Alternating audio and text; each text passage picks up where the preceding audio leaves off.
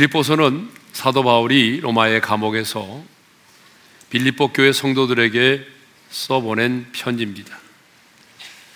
빌립보 교회는요, 빌립보 교회는 유럽에 세워진 첫 번째 교회일 뿐만 아니라 감옥과 깊은 관련이 있는 그런 교회입니다. 아, 바울과 신라가 빌립보에서 복음을 전하던 중에 귀신 들린 여정을 자유케 해 주었습니다. 그런데 그 일로 인해서 바울과 신라는 억울하게 누명을 쓰고 빌립보의 깊은 감옥에 갇히게 됐어요.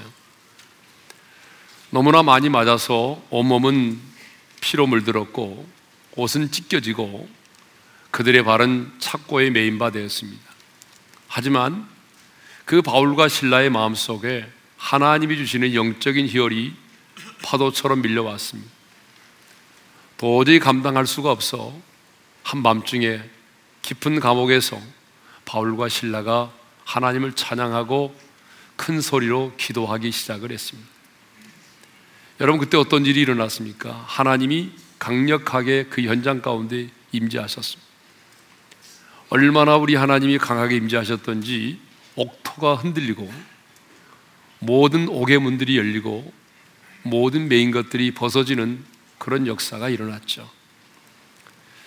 자, 이 일을 바라본 간수가 충격을 받고 이 모든 것에 대하여 자기가 책임을 져야 되기 때문에 자결을 하려고 했습니다. 그때 도망가지 않던 바울이 그에게 이렇게 말합니다. 주 예수를 믿으라. 그리하면 너와 내 집이 구원을 얻으리라. 이 복음을 듣고 그 간수가 예수님을 영접하게 되죠. 간수만 영접한 게 아니라 성경을 보게 되면 간수와 모든 그 가족들이 예수를 믿고 세례를 받았습니다. 그리고 성경은 간수와 온 집안이 하나님을 믿음으로 크게 기뻐하게 되었다라고 사도행전 16장 34절에서 말씀하고 있습니다. 함께 읽겠습니다. 그와 온 집안이 하나님을 믿음으로 크게 기뻐하니라.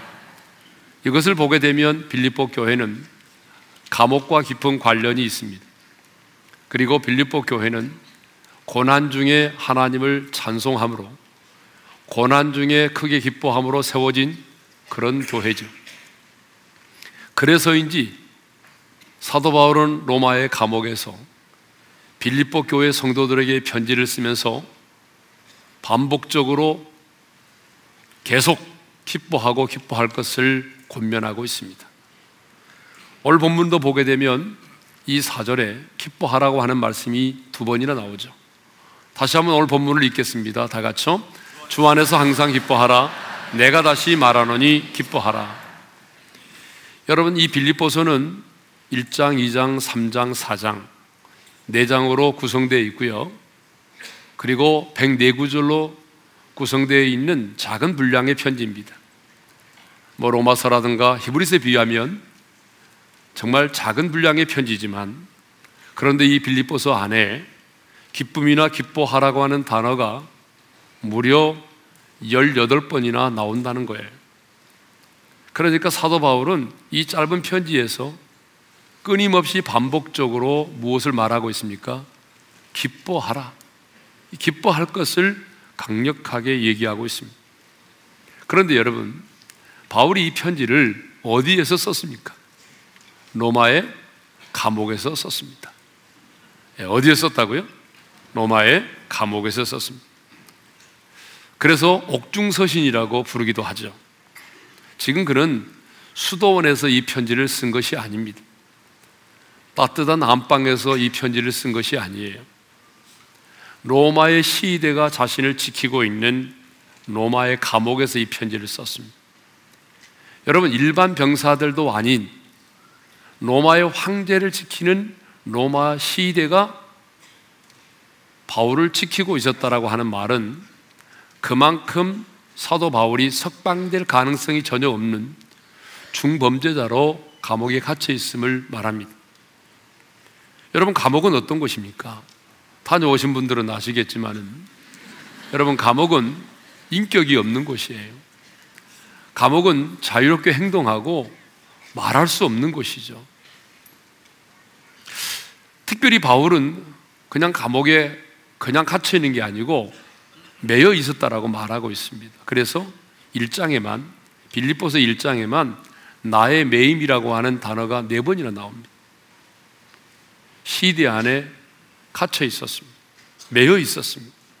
바울은요, 누가 봐도 결코 기뻐할 수 있는 상황에 있지 않았습니다.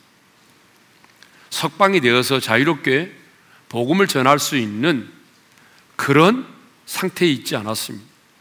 바울 자신도 그것을 너무나 잘 알고 있었어요. 왜냐하면 바울이 이런 표현을 썼거든요. 내가 나를 전제로 드릴지라도 여러분 한번 읽겠습니다. 시작. 내가 나를 전제로 드릴지라도 나는 기뻐하고 너희 무리와 함께 기뻐하리니 이와 같이 너희도 기뻐하고 나와 함께 기뻐하라. 나를 전제로 드린다는 말이 나오죠. 여러분 이 말이 무슨 말이에요? 제사를 드릴 때 사용되는 말인데요. 제물을 제단에 올려 태워 드리잖아요. 그리고 난 다음에 그 제물 위에 포도주를 붓는 것을 전제라고 말해요. 표준 세 번역에서는요, 나를 전제로 드린다라고 하는 말을 이렇게 번역을 하고 있어요. 나는 이미 부어 드리는 제물로 피를 흘릴 때가 되었습니다. 무슨 말이냐면 사도 바울이 아 내게는 이제 순교의 제물이 될 시간이 가까워져 오고 있구나. 자기 자신이 석방되지 못하고 순교의 제물이 될 것을 알고 있었다는 거죠. 그럼에도 불구하고 바울은 감옥 안에서 기뻐하고 있습니다. 여러분, 죽음을 목전에 둔 사람이 이렇게 기뻐하고 기뻐한 적을 본 적이 있습니까? 예? 보통 이런 상황이라면 여러분 감옥 안에 있는 사람이 아니라 감옥 밖에 있는 사람들이 감옥 안에 있는 사람들을 어때요? 권면하고 또 용기를 잃지 말라고 이렇게 얘기할 수 있는 거 아니에요? 대부분 이런 상황이 되면은요, 감옥 밖에 있는 사람들이 감옥 안에 있는 사람들에게 감옥 생활이 힘들고 어려워도 조금만 더 참고 견뎌내십시오. 우리가 지금 계속적으로 탄원서를 올리고 석방을 위해 노력을 하고 있으니까 불편하더라도 조금만 더 참고 기다려 주십시오. 이렇게 위로하는 게 정상입니다.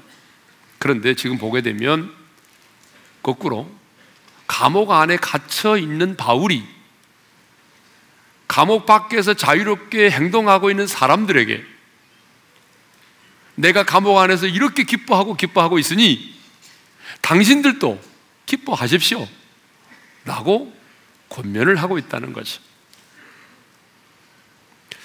여러분 오늘 본문 4절을 다시 한번 읽겠습니다. 다시 한번 시작.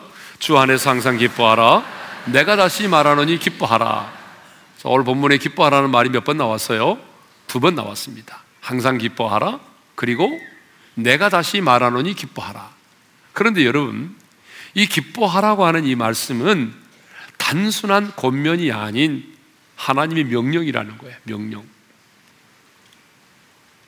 데살로니가전서 5장 16절에도 그런 말씀 나오잖아요. 그죠? 항상 기뻐하라. 이 말씀도 역시 명령입니다. 명령일 뿐만 아니라 이것이 그리스도 예수 안에서 너희를 향하신 뭐라고요? 하나님의 뜻이니라. 그러니까 항상 기뻐하는 것 이것은 저와 여러분을 향한 하나님의 뜻일 뿐만 아니라 하나님의 명령이라는 거예요. 여러분 명령이라고 하면 어떻습니까? 해도 되고 안 해도 되는 그런 문제가 아니에요. 내가 기뻐해도 되고 기뻐하지 않아도 되는 선택의 문제가 아니라는 거죠. 적어도 하나님의 사람인 우리에게 있어서는 기뻐하라. 이것은 하나님의 뜻일 뿐만 아니라 명령이라는 거예요. 근데 문제는 항상 기뻐하며 산다는 게 쉽지 않다는 것입니다. 항상 기뻐하며 사는 것이 하나님의 뜻이고 하나님의 명령이라고 하는 것을 우리가 알고 있지만, 알고는 있지만, 어떻게 그렇게 살 수 있느냐는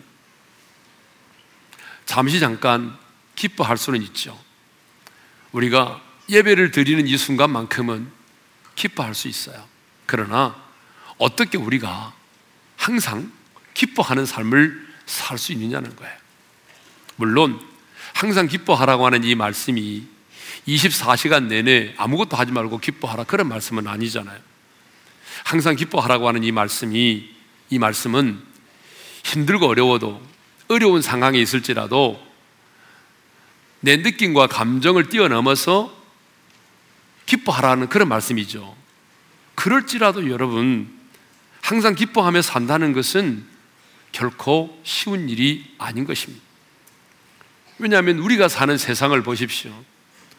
얼마나 억울하고 분통 터지는 일이 많습니까? 특별히 우리 대한민국은요, 최근에 뉴스를 보게 되면 분노가 조절이 안 되는 사회입니다. 이 분노가 조절이 안 된다는. 그래서 보육교사도 열받으면 막 아이를 때릴 때 보니까 사정없이 막 때리죠. 예? 여러분, 운전하다가도 조금 이렇게 시비가 붙으면은 야구방망이 들고 와서 때리더라고요. 다 지난주에 뉴스에 나왔던 겁니다. 그걸로도 분이 안 풀리니까 다시 돌아와서 자기 차로 받아버려요. 여러분, 우리가 사는 이 세상은 기쁜 일보다는 슬픈 일이 많아요. 인생을 살면 살수록 우리의 인생 가운데는 이해되는 일보다 이해되지 않는 일이 훨씬 많아요. 경제적인 어려움, 사업의 실패, 인간관계의 갈등, 질병으로 인한 고통과 아픔, 슈퍼갑의 횡포, 수많은 재충동과 유혹, 호시탐탐 기회를 노리며 나를 넘어뜨리려고 하는 사탄의 계략. 여러분, 이 모든 것들이 하루에도 수없이 우리를 분노하게 만들고, 우리로 하여금 근심하게 만들고, 우리를 두려워 떨게 만듭니다. 그런데 주님은 사도 바울을 통해서 오늘 저와 여러분에게 말씀합니다. 항상 기뻐하라. 한번 따라서 하실까요? 항상 기뻐하라. 네? 그냥 기뻐하라가 아니에요. 항상 기뻐하라. 그러니까 이 말씀을 묵상할 때마다 이 항상이라는 이 부사가 얼마나 부담되는지 모르겠어요. 그냥 기뻐하라. 그러면 좋겠는데 여러분 뭐예요? 항상 이 항상이 없으면 좋겠어요. 대사로니까전서 5장 16절에서 18절까지 말씀도 마찬가지죠. 우리 한번 읽겠습니다. 시작. 항상 기뻐하라. 쉬지 말고 기도하라. 범사에 감사하라. 여러분, 우리가 이 말씀 참 좋아해요. 근데, 그래서 집에 가보게 되면 뭐 웬만한 집에 다 이 말씀이 다 액자로 벽에 걸어져 있어요. 근데 여러분, 이 말씀도요, 좋아할 것만 아니에요. 묵상해보면 얼마나 부담스러운지 몰라요. 기뻐하라, 기도하라, 감사하라, 이렇게만 되어 있으면 좋겠는데, 앞에 꼭 하나 뭐가 들어가 있어요? 부사가 들어가 있어요. 항상 기뻐하라. 쉬지 말고 기도하라. 범사에 감사하라. 네? 이것이 너희를 향한 하나님의 뜻이고 하나님의 명령이라는 거예요. 근데 여러분, 여러분은 이 말씀이 부담으로 다가오지 않습니까? 별로 고민을 안 해보신 것 같아요. 근데 여러분 정말 이 말씀대로 살려고 해보면요. 이 말씀이 부담으로 다가와야 정상입니다. 이 말씀이 부담으로 다가오잖아요. 그래서 혹시 이 말씀을 묵상하면서 이런 생각은 안 해보셨나요? 사도 바울이 우리가 사는 세상을 잘 몰라. 바울이 우리가 사는 세상을 잘 모른다니까. 여러분, 저도 참 그런 말 많이 들었습니다. 우리 성도님들한테. 신방 가서 이렇게 사십시오 그러면 설교할 때는 가만히 있다가 차 마시는 시간에 꼭 이렇게 얘기합니다. 목사님이 아직 세상 물정을 잘 몰라서 그렇습니다. 세상을 잘 모른다는 거예요. 예? 여러분, 정말 바울이 우리가 사는 세상을 몰라서 이랬습니다. 아니면 너무 오랫동안 감옥에 있다 보니까 판단력이 흐려져서 그렇습니까? 아니죠. 그렇지 않아요. 사도 바울은 누구보다도 여러분 인생이 어떻다고 하는 걸 잘 알아요. 인생이 어렵다는 것, 특별히 하나님의 사람으로 믿음을 지키며 산다는 것이 이 세상에서 얼마나 힘들고 얼마나 어려운지 바울은요 다 경험했어요. 복음을 전하다가 수없이 매를 맞았어. 여러분, 복음 전하다가 맞아본 사람 있습니까? 우리 중에? 여러분, 복음 전하다가 수없이 매를 맞고, 복음 때문에 헐벗고 굶주리며 고통을 당한 적이 한두 번이 아닙니다. 억울하게 누명 쓰고 감옥에도 갇혔고요. 심지어 바울 주변에는 내가 바울을 죽이기 전까지는 먹지도 않겠다. 여러분, 금식하고 동맹을 맺은 사람이 무려 40명이나 됐습니다. 여러분 주변에 누군가가 여러분을 죽이겠다고 금식한 사람이 있습니까? 여러분 직장 가운데 그런 사람 한 사람만 있어도 힘들어요. 시댁에서 조금 힘들게 한다고 해서 시금치도 안 먹어요. 시금치도 안 먹어요. 그런데 여러분 바울 주변에는 바울을 죽이기 전까지는 먹지도 않겠다라고 금식하고 동맹을 맺은 사람이 무려 40명이나 있었다니까요. 그러니 여러분, 바울이 얼마나 힘든 인생을 살았어요. 얼마나 힘들었으면 바울이 이런 말을 했어요. 힘의 격도로 심한 고난을 당하여 살아야 할 소망까지 끊어지고 사형 선고를 받은 줄 알았다. 여러분, 얼마나 힘들었으면 이런 고백을 했겠어요. 인생의 쓴맛과 단맛을 다 본 사람이 바울입니다. 그런데 이런 바울이 이 편지를 쓰는 순간에도 지금 자신은 감옥에 갇혀 있잖아요. 하지만 바울은 항상 기뻐했습니다. 자신의 느낌과 감정과는 상관없이 감옥이라고 하는 이 상황과 환경의 벽을 뛰어넘어서 항상 기뻐했습니다. 그래서 빌립보 교회 성도들에게도 내가 이렇게 감옥 안에서도 너무 기쁘고 즐겁다. 그런데 나만이 아니라 너희들도 내가 누리는 이 기쁨 누리면 좋겠다. 기뻐하고 즐거워해라. 이렇게 권면을 하고 있다는 거죠. 그러면 여러분 누가 항상 기뻐하는 삶을 살 수 있을까요? 누가 내 느낌과 내 감정 과는 상관없이 지금 내가 처해 있는 이런 어려운 상황과 한계의 벽을 뛰어넘어서 어려운 상황 속에서도 기뻐할 수 있을까요? 답이 없다면 설교를 제가 안 하죠. 4절 상반절을 읽겠습니다. 다 같이 시작. 주 안에서 항상 기뻐하라. 여러분, 주 안에서 항상 기뻐하라는 거예요. 항상 기뻐하라는 말 앞에 뭐가 붙었어요? 주 안에서. 주 안에서.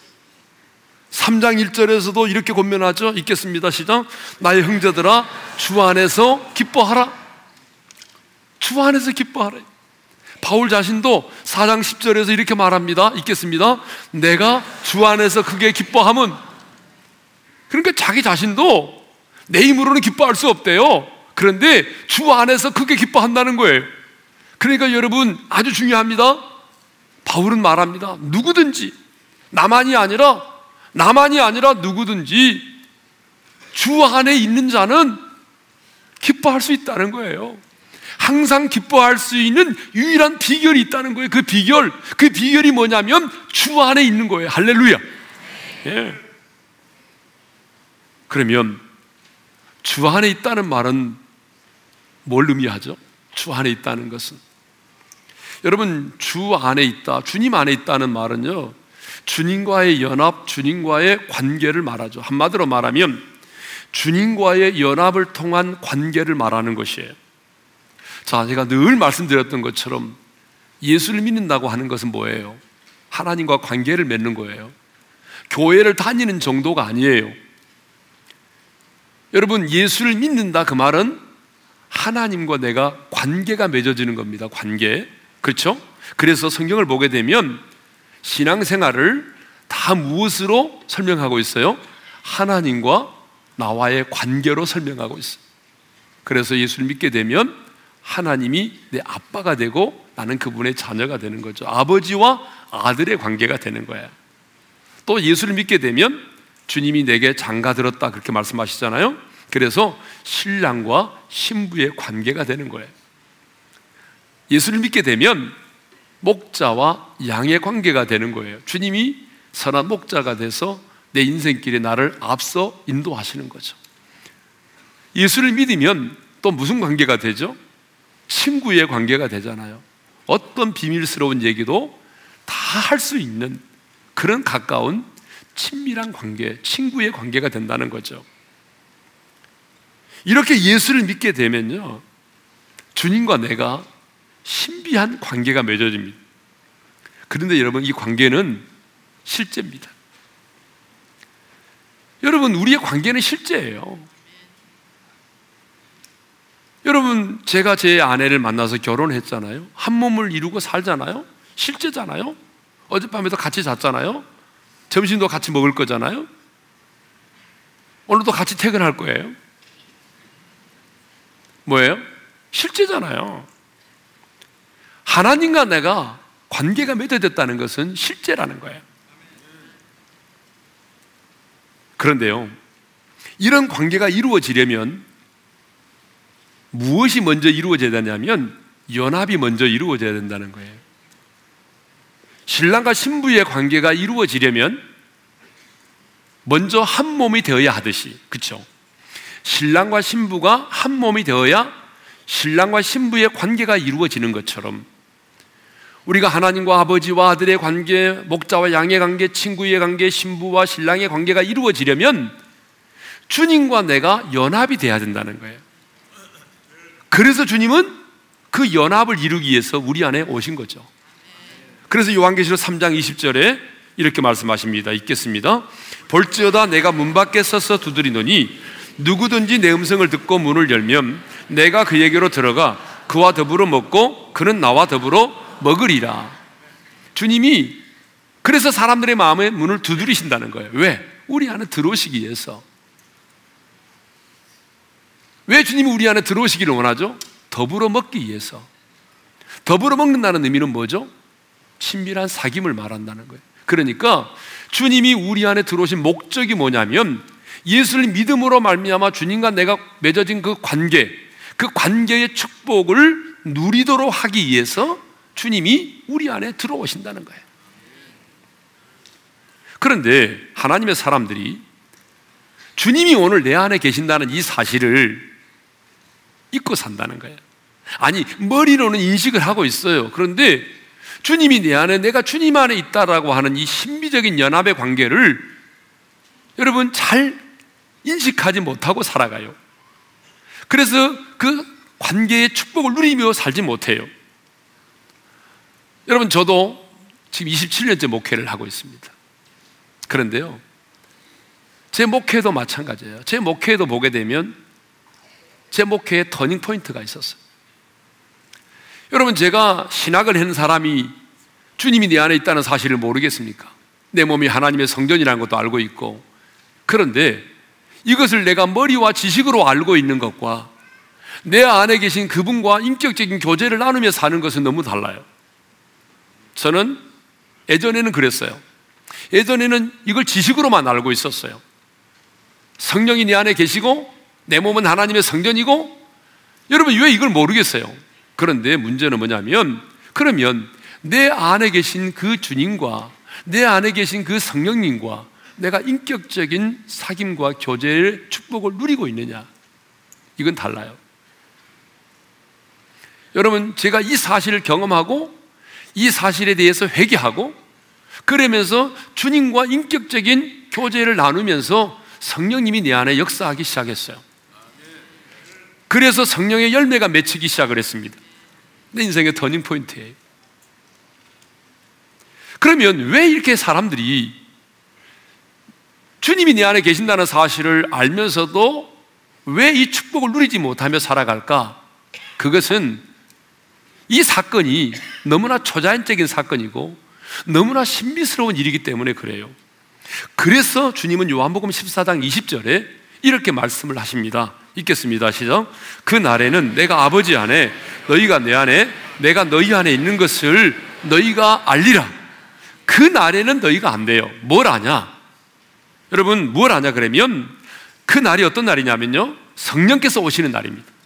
그러니까 성령께서 우리 안에 찾아오시면 그 날에 예수님이 하나님 아버지 안에 그리고 예수를 믿는 우리가 그 예수님 안에 예수님이 내 안에 있다는 사실을 알게 된다는 거예요.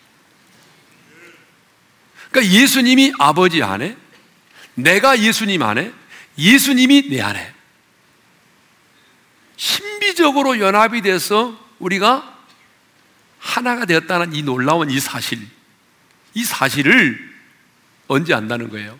그날에는 안 돼. 성령님이 오시면 안다. 지식으로 아는 게 아니라 경험을 통해서 안다. 예? 여러분, 이보다 더 신비스러운 일은 없습니다.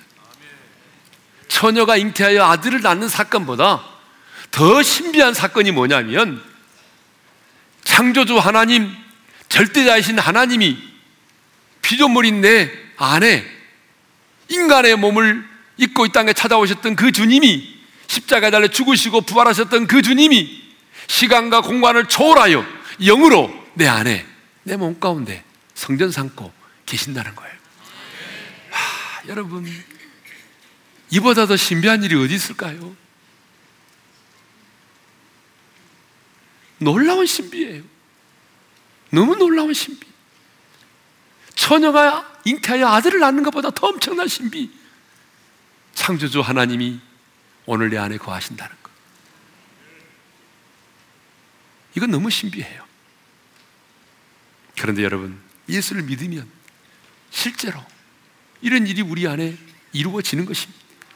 이런 신비스러운 연합이 이루어지고 이런 놀라운 관계가 맺어지는 거죠. 바울은 그것을 너무 잘 알았어요. 이 사실을 믿었어요. 머리와 이성으로만 믿는 것이 아니라 실제로 주님 안에서의 삶을 살았습니다.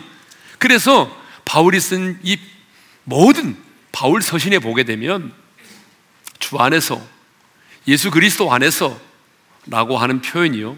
무려 132회나 나옵니다. 여러분, 바울이 쓴 편지를 보세요.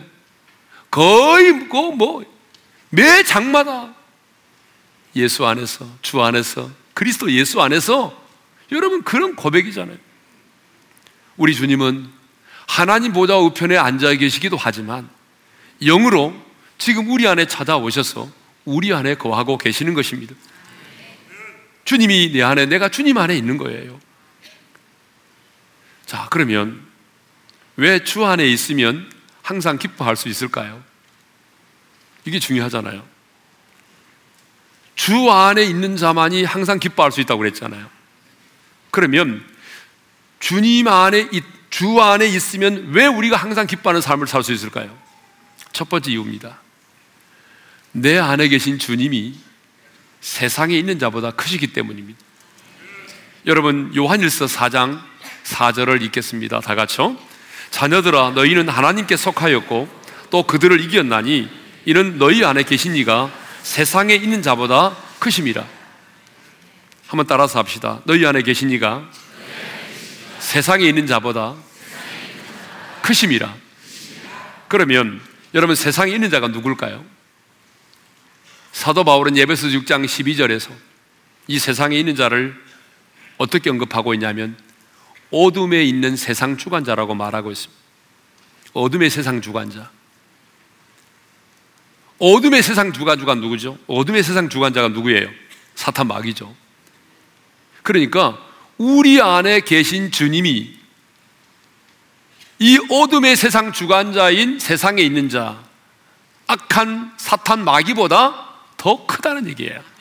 그러면 여기서 크다라고 하는 말의 의미는 또 뭐죠?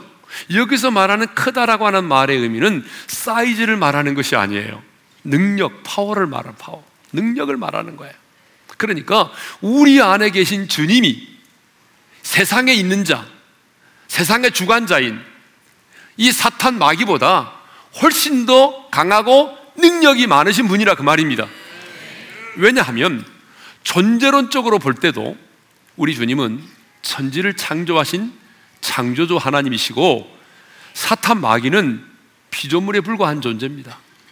사역적으로도 보게 되면 우리 주님은 인간의 몸을 입고 이 땅에 오셔서 여러분 십자가 위에서 마귀의 머리를 깨뜨리시고 일을 멸하시고 승리하셨습니다. 주님이 인간의 몸을 입고 이 땅에 오셔서 십자가 상에서 우리의 죄값을 완벽하게 치르셨습니다. 하목제물이 되어 주셨습니다. 그러므로 사탄이 끊임없이 우리를 참소하는 자지만 예수 그리스도 안에 있는 우리들을 참소할 수 없다는 거예요. 왜요? 우리 안에 계신 주님이 우리의 죄값을 이미 다 치르셨기 때문에. 그래서 바울은 로마서 8장 1절에 이렇게 고백합니다. 읽겠습니다. 이제 그리스도 예수 안에 있는 자에게는 결코 정죄함이 없나니. 아멘. 예수 그리스도 안에 있으면 사탄이 우리를 정죄할 수 없다는 거예요. 왜? 그 주님이 십자가상에서 마귀를 멸하셨고 우리 죄값을 치르셨기 때문에. 사랑하는 성도 여러분. 많은 공황장애라든가 우울증, 두려움을 겪고 계신 분들이 저에게 와서 기도를 받을 때 제가 잘 인용하는 말씀이 바로 이 말씀이거든요. 내 안에 계신 주님이 세상에 있는 자보다 크십니다. 이 말을 제가 많이 합니다. 왜냐하면 이게 너무 중요하기 때문에. 그러기 때문에 여러분, 내 안에 계신 주님이 세상에 있는 자보다 크시다라고 하는 이 말씀은 공황장애라든가 우울증 또 불면증으로 고통당하는 분들에게는요, 이 말씀이 너무너무 중요한 말씀이에요. 내 안에 계신 분이 주님이 세상에 있는 자보다 크십니다. 그러므로 우리의 문제가 아무리 커도 문제, 내 안에 계신 문제 해결자가 되신 주님보다는 클 수가 없습니다.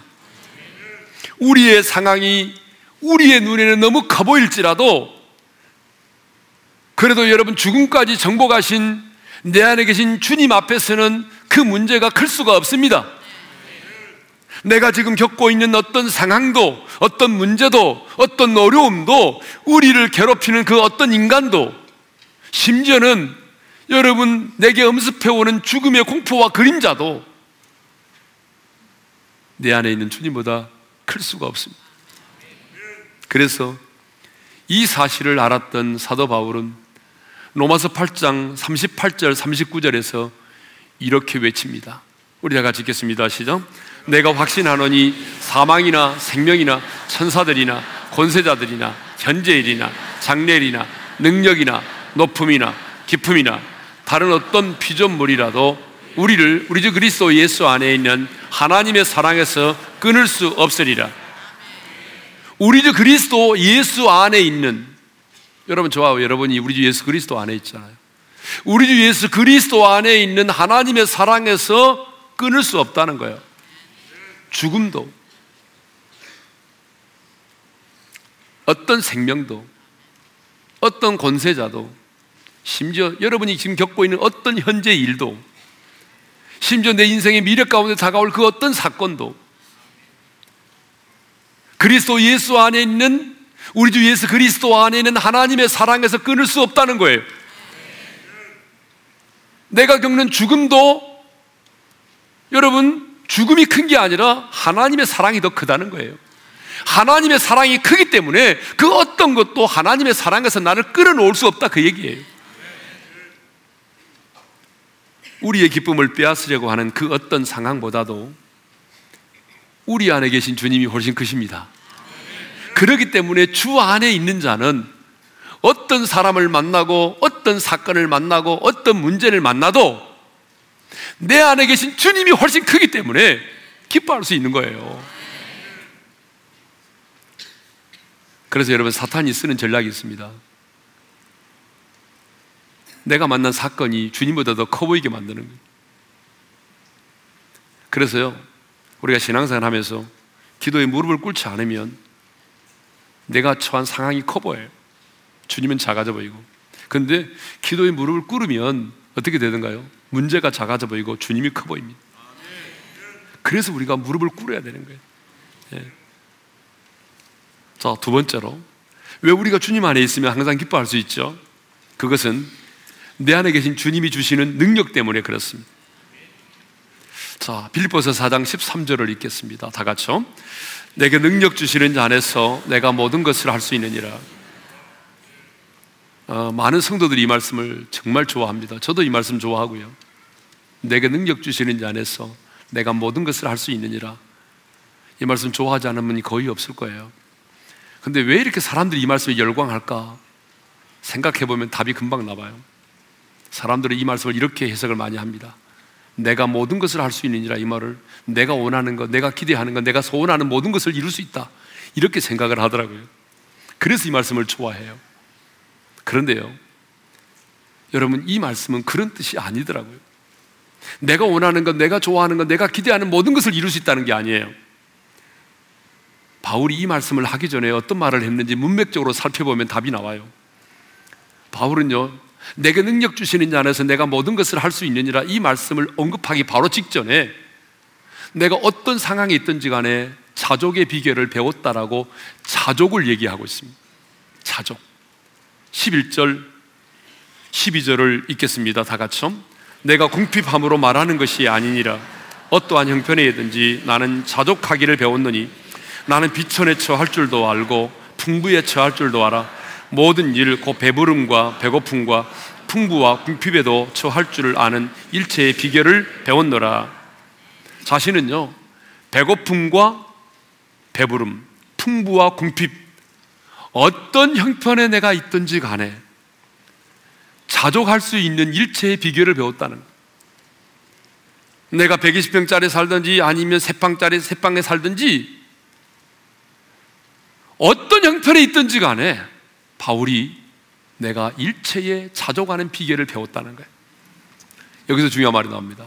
사도 바울은 자족을 비결이라고 말하고 있다는 거예요. 비결. 그렇습니다.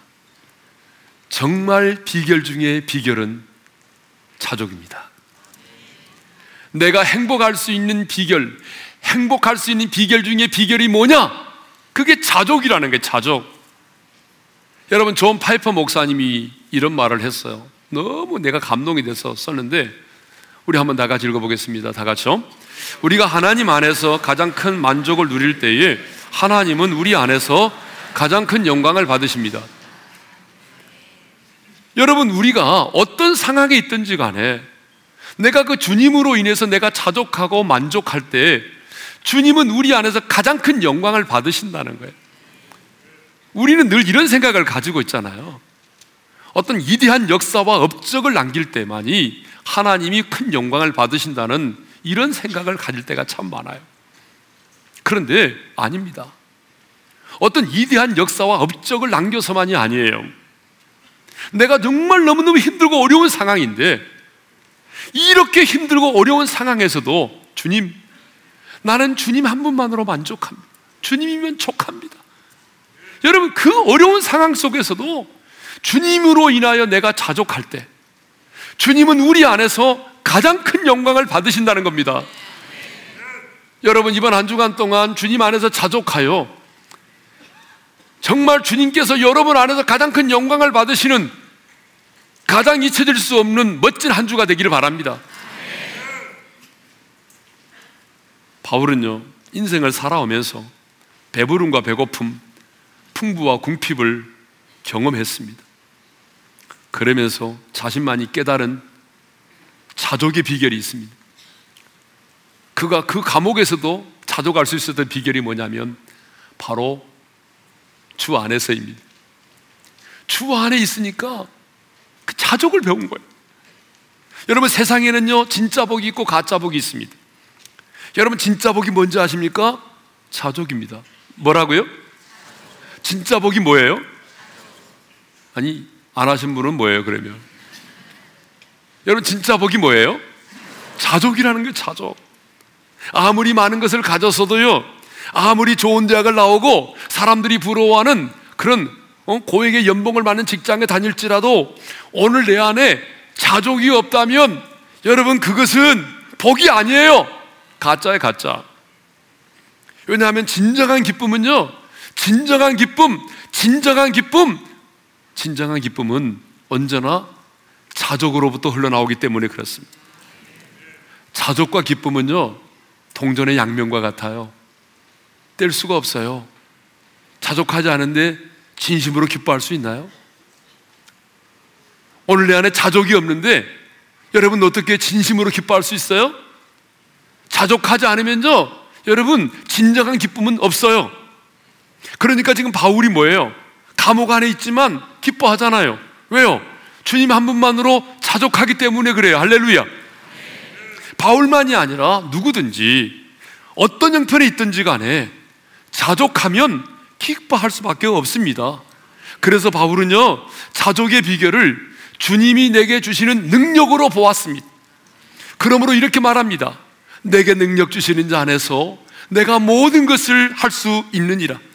이 말씀은 내가 원하는 모든 것을 할 수 있다는 말씀이 아닙니다. 주님이 내 안에 계시면 누구든지 자족의 능력을 갖게 되고 그 자족의 능력을 갖게 된 사람은 어떤 사람을 만나든지 어떤 상황에 있든지 간에 기뻐할 수 있다는 것입니다. 자족은 어떤 상황 속에서도 잘 살 수 있는 능력입니다.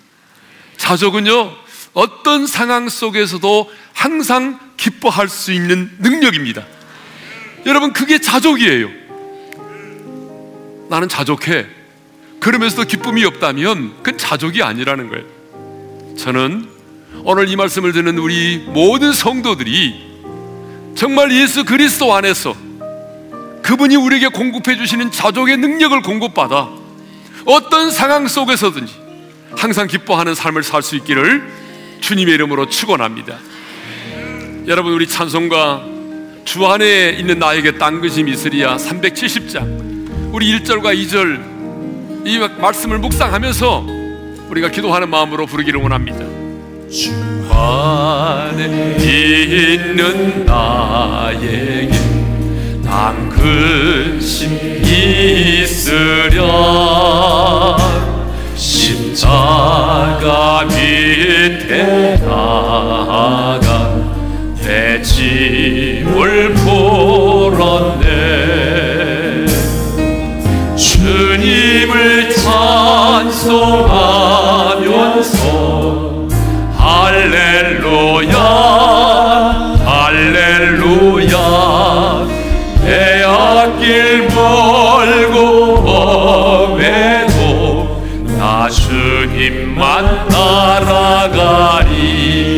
그 두려움이 그 두려움이 떠나요 내 기도 되었고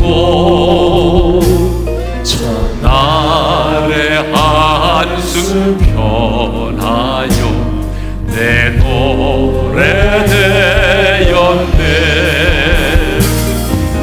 주님을 찬송하면서 할렐루야 할렐루야. 내 앞길 걸고 범해도 나 주님만 따라가리. 자 우리 한번 눈을 감고 주신 말씀 마음에 새기면서 우리 기도하기를 원합니다. 오늘 주님이 우리에게 말씀합니다.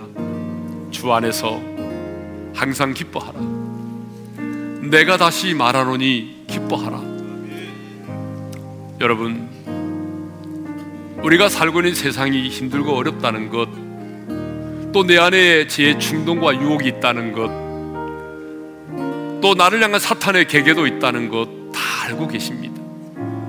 알고 있지만 주님이 오늘 우리에게 말씀하십니다. 그래도 너는 항상 기뻐해야 돼. 이것은 저와 여러분을 향한 하나님의 명령이고 하나님의 뜻입니다. 여러분 어떻게 하면 우리가 이렇게 인생이 힘들고 어렵지만 이런 상황 속에서 기뻐할 수 있을까요? 바울은 오늘 우리에게 해답을 줍니다. 주 안에 있으면 주님과의 관계를 맺고 주님과 연합된 관계 안에 있으면 주님 안에 있는 자는 누구든지 기뻐할 수 있다는 것. 왜냐하면 내 안에 계신 주님이 세상에 있는 자보다 크시기 때문에 내가 만난 어떤 어려움보다도 내가 처한 그 어떤 상황보다도 내가 만나는 그 어떤 사람보다도 내 안에 계신 주님이 더 크기 때문에 우리는 그 힘든 상황과 환경 속일지라도 주님으로 인해서 기뻐할 수 있다는. 내 안에 계신 주님이 우리에게 자족의 능력을 주시고 자족의 비결을 주시기 때문에 주님이 주시는 그 능력 때문에 우리는 모든 것을 할 수 있다는 거예요. 모든 것을 할 수 있다는 말은 어떤 상황에도 기뻐할 수 있다는 말입니다. 성도 여러분, 이제 여러분의 주변을 돌아보면서 내 자신을 바라보면서 핑계하지 말고 주님, 내가 주 안에서 항상 기뻐하는 삶을 살겠습니다. 내 안에 계신 이가 세상에 있는 자보다 크심을 믿습니다. 주님이 내게 자족의 능력을 주셔서 내가 이 땅을 살아가면서 자족의 비결을 배우게 하시고 그 자족의 능력으로 기뻐하며 살게 도와주십시오. 다 같이 우리 두 손 한번 들고 주여 한번 부르고 간절히 기도하며 나가십시다. 주여! 할렐루야! 아버지 하나님 감사합니다. 주 안에서 항상 기뻐하라. 내가 다시 말하노니 기뻐하라.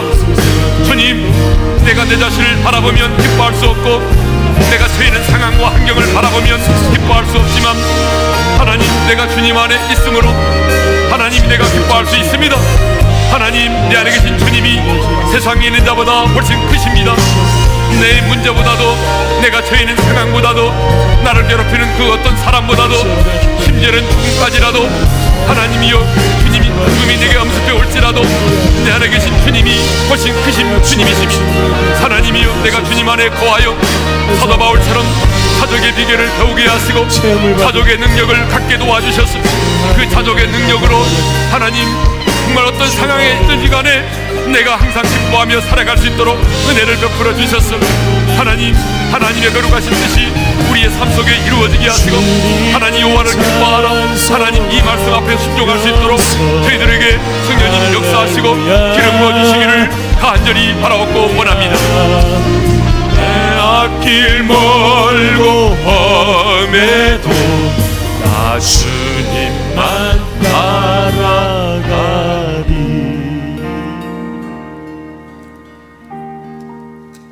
주님 내 자신을 바라보면 기쁨보다는 한숨과 탄식이 나올 때가 많습니다 내가 처해 있는 지금 내 상황과 환경을 바라보게 되며 기뻐하기보다는 탄식하고 절망할 수밖에 없습니다. 그러나 이제 오늘 주신 말씀을 내 마음에 새기고 내 믿음의 눈을 열어 내 안에 찾아오신 우리 주님을 바라봅니다.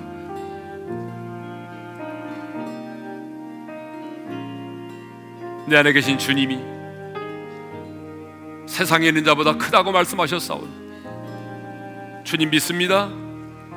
내가 지금 처해는 어떤 어려움과 상황보다도 내 안에 계신 주님이 훨씬 크신 분임을 믿습니다. 그러므로 주 안에서 항상 기뻐할 수 있게 도와주옵소서. 주님 간절히 원합니다. 사랑하는 모든 성도들이 사도 바울처럼 주 안에서 차족의 비결을 배우게 하시고 사족의 능력을 갖게 도와주셔서 어떤 상황 속에서도 주님이 주시는 차족의 능력으로 항상 기뻐하는 삶을 살게 하여 주옵소서. 이제는 우리 주 예수 그리스도의 은혜와 하나님 아버지의 영원한 그 사랑하심과 성령님의 감동하심과 교통하심과 축복하심이 주 안에서 항상 기뻐하는 삶을 살기를 소망하는 모든 지체들 위해 이제로부터 영원토로 함께 하시기를 축원하옵나이다. 아멘.